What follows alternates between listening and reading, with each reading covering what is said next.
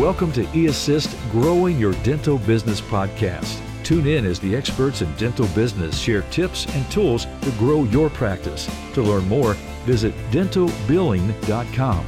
Please welcome our next guest. Hi, everybody. Welcome to the Growing Your Dental Business podcast. Thank you for joining us today.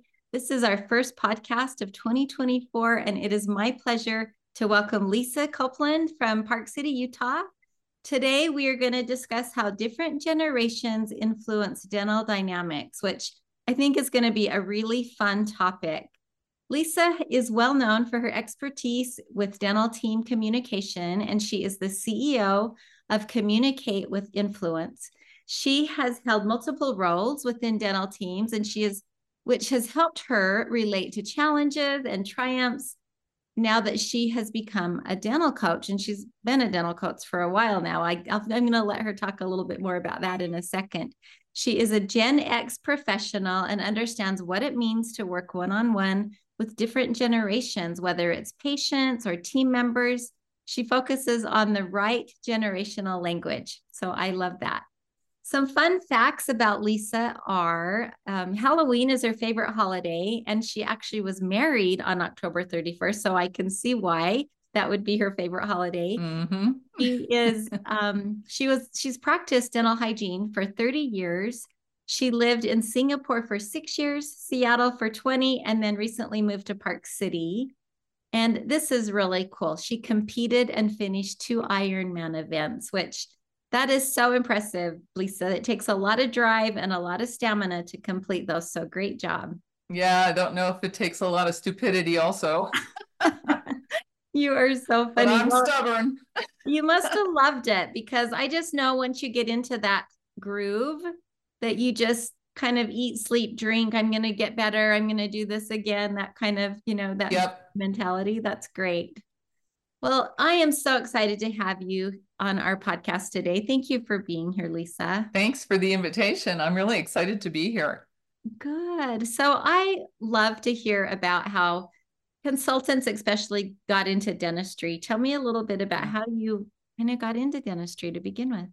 So I started as a hygienist back in the 80s. Um, out of hygiene school, I worked for a periodontist, hardest thing I ever did. Uh, definitely the best thing I ever did also.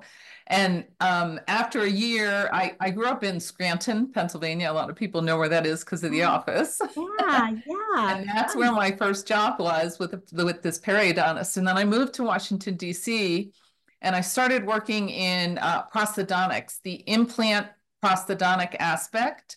Okay. which had just come into the United States in the 80s. Actually, the dentist that I was working for brought the implant technique from Sweden into the US. Oh, that's and awesome. so it was. I had no idea what I was getting into, and it was at the right place, the right time, right? And he was lecturing uh, around the world with a dental implant company to educate dentists on on implants and how to do them and what they what they were all about. Wow. And he said to our team, I need people to come with me to travel the world and talk about your individual expertise. And so a hygienist, an office manager, and an assistant. So we all went and traveled with him and taught each department about dental implants. So it was such a cool way to start my career.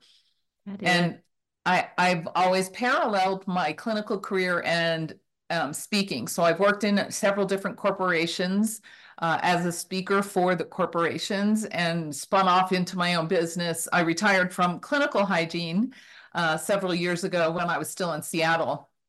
And when I moved to Park City, I rebranded and just restructured really what I wanted to hone in on uh, as far as consulting and coaching wow. and the generational aspect. A lot of that comes from my parents were traditionalists and most of my friends' parents were baby boomers.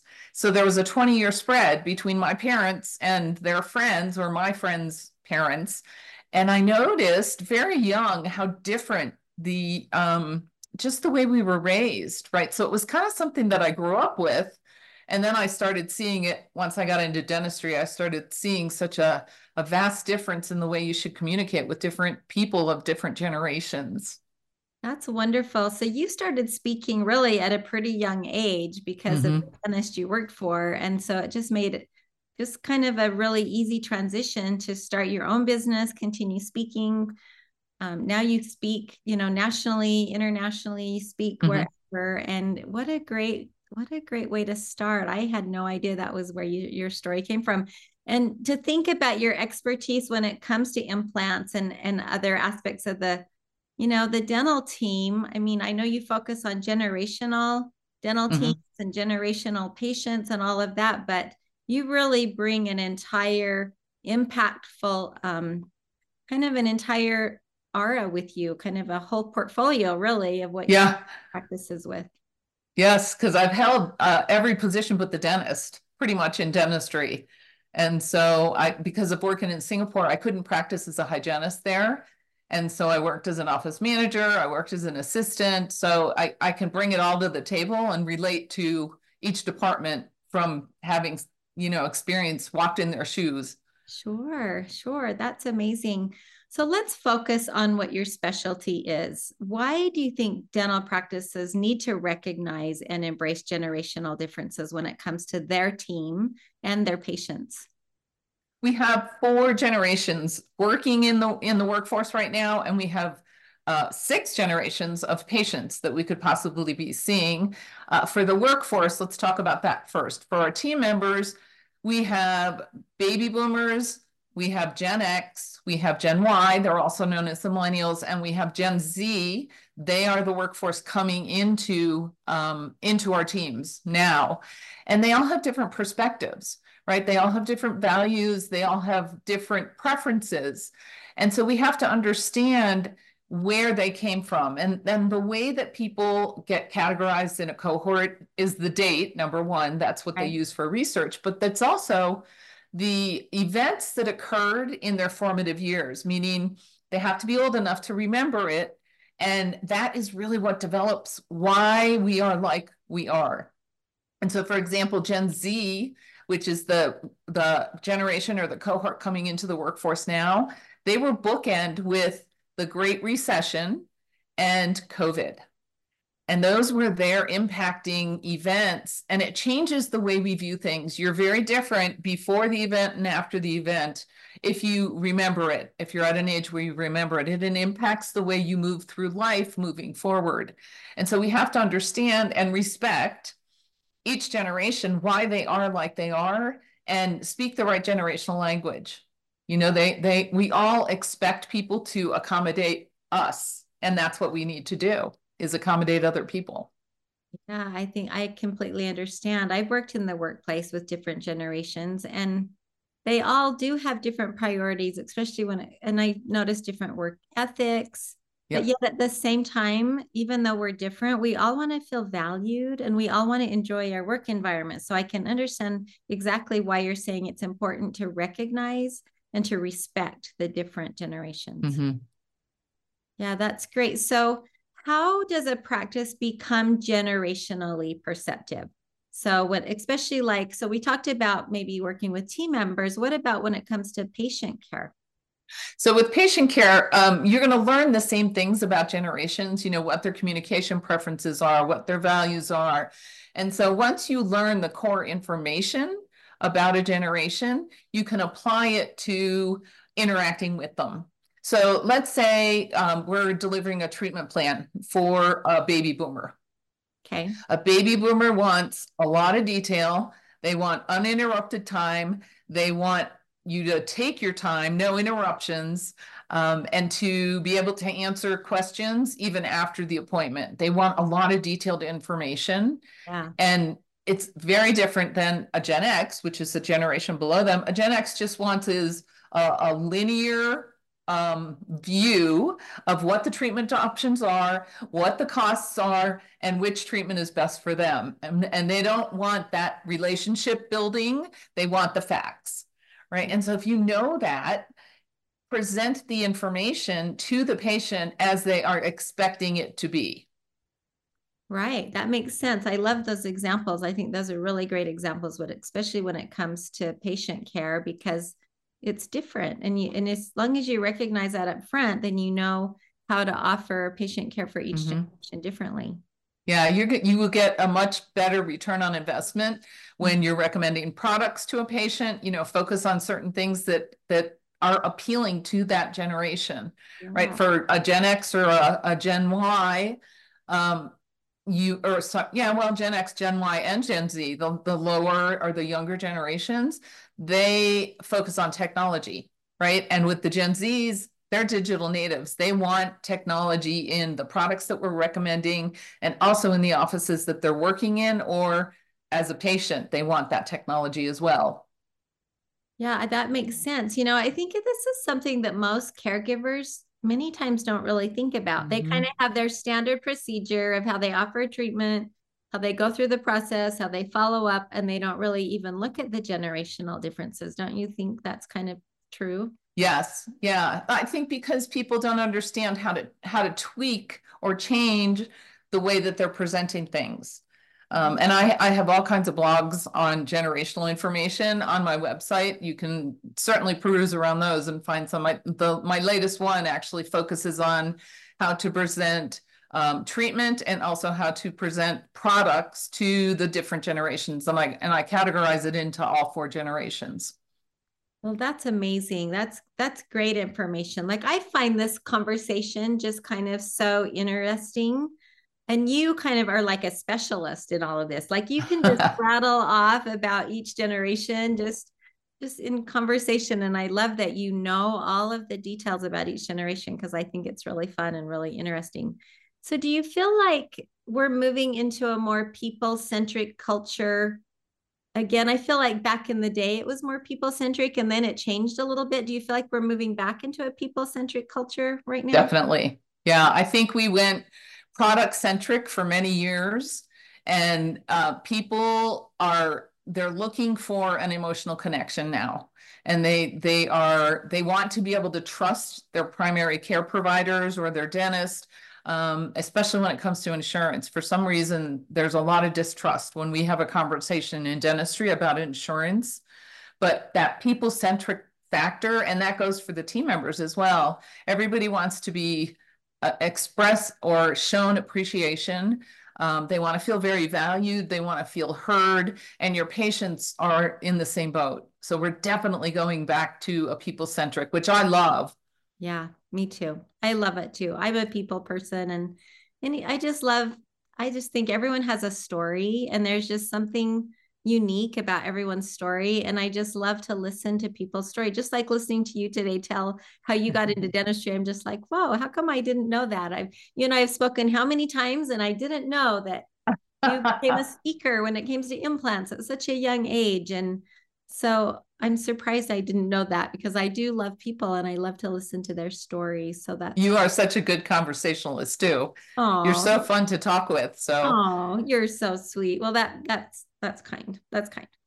Um, so one thing I wanted to talk a little bit about, and I don't know if you include generational um, conversations in your book, but you have a book mm-hmm. um, that you've written. What I'm interested in learning a little bit more about that. It is called Oh, can you see it? Oh, no, can't see it. I you disappeared. I guess we can't look at you. Okay. We tried. Okay. It was the only way we could figure out how to do it. It's called I Iron know. Out Your Communications. And it's based on um, it's based on my experience as competing as an Ironman. So I took the acronym of Ironman and I translated it into things that I learned that I could apply to dentistry from doing an Ironman. Uh-huh. and how can we it's really helping prepare your team to have a much more fulfilling career. And i've incorporated a lot of activity ideas that you can do at your team meetings to get more engagement and to build relationships on a different level than just that professional relationship within the team right? We've got to learn to say please and thank you more and and express appreciation more and so the book is really based on um, helping people achieve their their best career. That's wonderful. I feel like anymore people are kind of just looking for a, a job. It's like it's not like they really want to build a career. And I feel like trick the first step is trying to find the right fit for your organization so that you are finding people that want to build a career. But I love that the name of your book is Iron Out Your Communications because that goes right along with your Iron Man that you've done. And sounds like you really did learn a lot. And um, the, what's the uh, the other line is simple steps to success dental team and loyal patients. So you also find a way to have them be more patient centric, probably relationship oriented too. I'm Very much so. Yes. Oh, good. Good, good, good. I love that. So what is it that motivates you to keep helping dentists? I didn't really tell you I was going to ask you this question, but I got thinking, you know, this is a really good question for consultants and because then they really think, you know, why is it that I do what I do? Why do I want to make a difference for dentists and their teams? Uh, for me, it's it's being able to help people achieve practice growth, practice retention, practice attraction, um, it's really just eh, for me to be able to walk away from working with a practice and see that they're embracing the information and and using it and working with it and that in turn is contributing to practice growth for them so it's very very satisfying for me knowing that I can help them improve on the relationships of the team and the patients and, and even their referring doctors. Yeah, I think that's great because you've probably got all generations of referring doctors too. Mm-hmm. Mm-hmm. So that's great. So, do you have anything else that you want to share today before we wrap it up? Is there anything else that you can think of that we haven't had a chance to talk about when it comes to generational care? So, I wanted to offer everyone um, it's a chart that I've created for the four generations and how to communicate on different levels. Um, it has, you know, how they perceive their work and how they how they prefer to be communicated with. And so I wanted to offer that to anyone that that views it, and we can actually put that in the chat or in the notes of the of the podcast. I would love to do that and it it gives you what we used to do with this chart is um, we would hang it on the inside of our sterilization door so nobody could see it unless you opened the door right. but we would um, if we were going to have a conversation with a patient or with a team member and and we needed a different approach because we knew we were of different generations we would go in and look at this chart and figure out oh okay um, she's a baby boomer. She wants to have a chat and have establish a relationship first, and then we can talk business. Or she's a Gen X. She wants down and dirty, get to the details, and then we can socialize. Right. And so each generation has a different preference of communication. Um, Gen Y are the millennials. They like um, email or instant messaging. I'm sorry, text or instant messaging. Yeah. And then our Gen Z, the youngest generation, it's interesting. It's kind of come around full circle. They like to have um, texting, but they also like face to face because they crave that interaction. They're digital natives. They've never known life without um, without technology. And yeah. so they do crave that social interaction. So it's very interesting. So i am happy to offer that to everyone. Um, the link will be in the in the chat and if you have any questions about it, please feel free to ask. Wonderful. Yeah, I will definitely put that in the show notes. And, you know, Lisa, your website is um, communicatewithinfluence.org, correct? Correct. So I will also put that in the chat in case anyone wants to explore opportunities working with Lisa.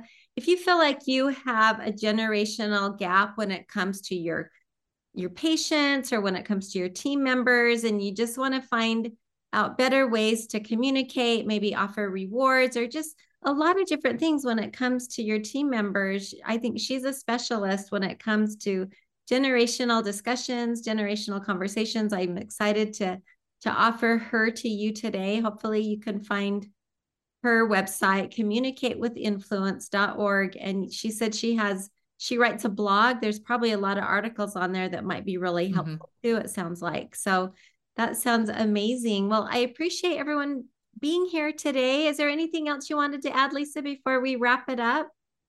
I think we're good. Okay. Or maybe just, um, you know, learn about yourself as a generation first and yeah. then apply it to the other generations. You have to understand yourself and how you're perceived before you can apply it to the other generations.